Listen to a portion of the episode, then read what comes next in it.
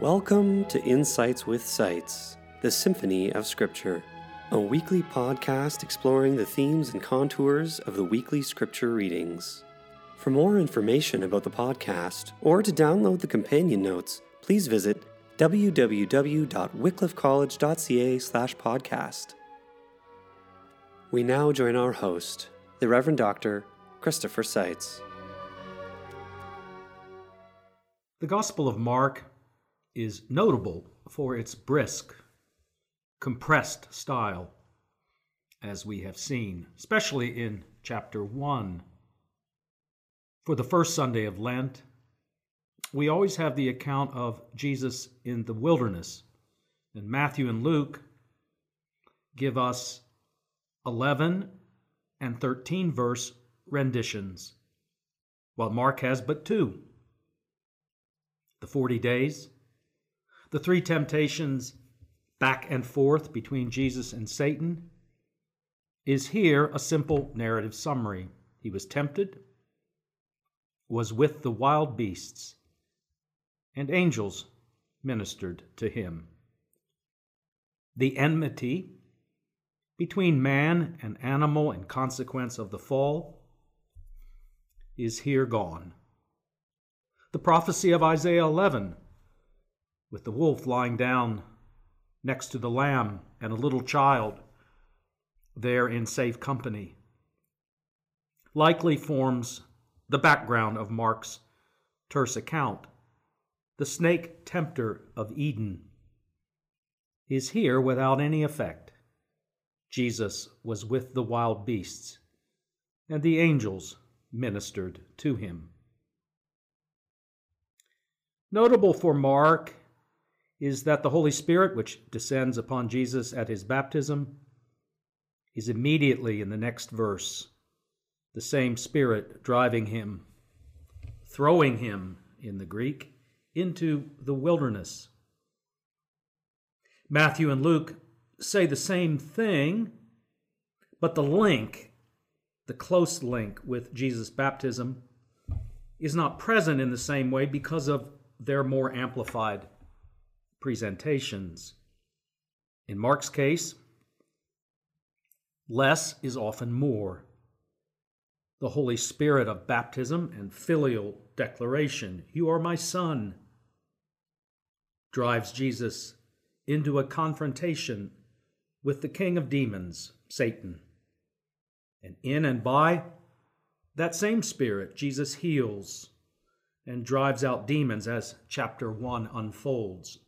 And we have been witnesses of all that.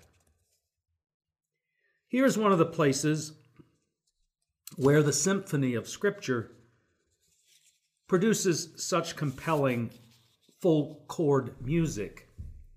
For coming alongside Mark's compressed account of baptism and wilderness authority is the pairing of Noah's flood, the conclusion of that from Genesis chapter 9, with some very challenging lines from 1 Peter.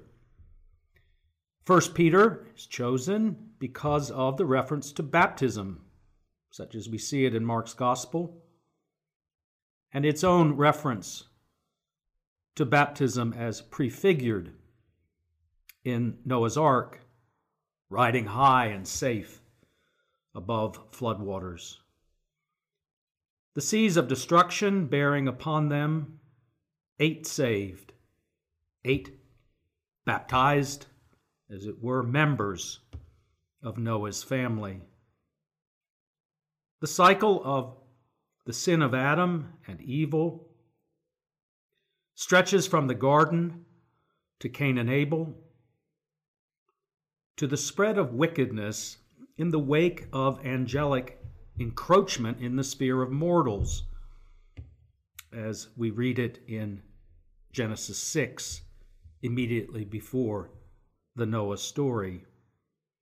The wickedness of man on earth and the continual evil plotting of the human heart reaches its limit for God in Genesis 6 and the decision is made to start all over again and to save Noah and his family to do that. First Peter describes this period as one in which God waited patiently. But he does not say exactly for what, and he does not clarify the period of waiting. From the time of Adam to Noah, presumably then, the for what would be for others to repent and join the eight. But only eight were saved. Here, First Peter and Genesis are in full accord. Baptism is like the ark because the salvation is out of chaos and death. Peter calls it an appeal to God for a good conscience. This is a reference to the conscience of the suffering but righteous Christian he has just been commending. Christ suffered and died for all. And so the antitype, Jesus Christ, is greater and more final than the Noah type, which prefigures it. The baptism of Jesus brought with it the descent of the Holy Spirit in full measure, which in turn drove Jesus to confront Satan and drive out and put on notice the demonic realm at work on earth, again, as we saw it in chapter 1. We are baptized into that baptism and empowered by the Holy Spirit, given by His life and His death for us. His life and His death were a confrontation with evil and death, beginning in the wilderness and extending through His life culminating in the cross and an empty tomb. This cosmic dimension of Christ's work is underscored in places like Ephesians 4, Colossians 2, Romans 10, and of course the book of Revelation, as well as in Matthew's crucifixion account with the scenes of earthquake and broken tombs and the rising of the saints at his death. What is being described in verse 19 of 1 Peter 2 has been the subject of long and enormous and conflicted discussion over the history of interpretation, with greats like Augustine changing their minds, Luther admitting the text is just not open to a convincing single interpretation, Calvin disagreeing with Aquinas, and so on. This discussion opens onto notions, wider notions of the afterlife and purgatory, the descent clause, as we find it in our creed, Holy Saturday liturgies in the Eastern Church of captivity, taking captive, leading even to the ambitious musings of Hans von Balthasar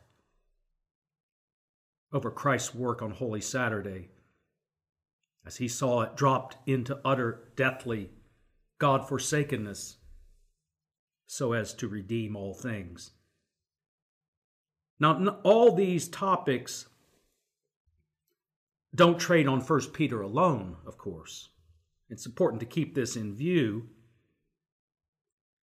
But arise from what is taken to be a wider grasp of what the time between cross and tomb and Easter morning entails in God's purposes in Jesus Christ, as the scriptures, in their length and breadth, are held to point to this. The listener can breathe easy, for my job is not to give a final word on this matter, though I have my own view, which I will share, but rather to try to understand 1 Peter in relation to the main themes of Mark and Genesis, baptism, spiritual authority, salvation, waters of chaos returning in Noah's day, as they were once stopped at creation for a work of judgment, and the waters of the Jordan releasing into our lives the spiritual authority of Jesus Christ the Savior. First Peter describes a movement from death to resurrection to ascension and exaltation over angels and authorities and powers. What began at the Jordan was prefigured in Noah and in the sacramental work of Christ, the eternal Word in Israel in former days, is completed by his cross, his tomb, his resurrection, and his exaltation to God's right hand. Our baptism is a baptism into that full journey of triumph. It is an appeal to God Himself in and by Christ's triumph for a conscience worthy of our present life and calling in Him. A conscience He has forged for us through the resurrection which forged it and the exaltation which put paid to its power and authority in the church. If Jude 6 and 2 Peter 2, verse 4, and our text are speaking of, the sim- of similar things which has been held and which I believe they are, the interpretation closest to hand is that the spirits in prison, the phrase never refers to human beings, spirits in prison are fallen angels, as we hear of them in Genesis 6, the fallen ones, who are responsible in part, at least culminating in the wickedness unleashed and judged in the days of Noah. Between death and resurrection, the quickened Spirit of Christ made proclamation to them.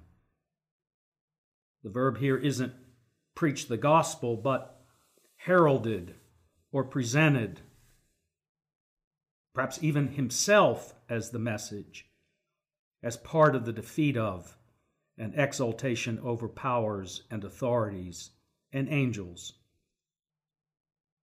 So our reading concludes. That is, there is an arc of Christ's saving work from Noah to Jordan to cross to tomb and then back again in a final declaration of triumph. The Spirit at work in Christ then is not quelled even in death, but continues at work until raising our Lord to his new spiritual body amongst us on Easter and then finally lifting him into the heavenlies to sit at God's right hand in authority. The important thing I think to note is how the symphony of Scripture, when properly conducted and heard, helps to clarify what are the main and reinforcing themes across passages of Scripture. There will not again be a flood to eliminate the evil that has persisted on earth and in our hearts. Instead, God will send and has sent his only Son to contend and to win, destroying death and sin, reaching all the way back to Adam and Noah, and putting Satan and the powers on notice in his life and death and rising and ascending, that this is so. Mark's linking of baptism and wilderness has to do with his terse style, but it also speaks of his conviction about what the Spirit's descent upon Jesus was truly about. First Peter extends that to the Spirit of Christ at work in death itself. A variation on this interpretation is that in this state, in Greek, refers to his having been made alive, not to his spirit preaching after death, and so to his having been made alive at the resurrection. The proclamation would then be himself before angels and spiritual powers opposed to him. I prefer the interpretation given above, but like Luther, will admit the passage is difficult if taken only on its own. We need the wider symphony of Scripture to illuminate the parts that are at times harder to understand standing alone. Christ's life, death, resurrection, and ascension are his saving victory for us over death and the powers of death. And we have been baptized and Noah's arked into that new creation life with him. The psalmist entrusts his enemies to God alone so that they not triumph over him. Christ has become our victor. Our own sins against him, as we remember them from days gone by, he asks that God look at through his love and his compassion shown in his Son and see us in that light. The covenant with Noah has in Christ been extended to all the children of Abraham, including us far off who have been brought near. The compassion and mercy of the Lord are from everlasting and forever for those who lift up their soul to Him. We hope you enjoyed Insights with Seitz, the Symphony of Scripture. For archived episodes and notes, please visit www.wycliffecollege.ca slash podcast. Thank you, and we hope you tune in again.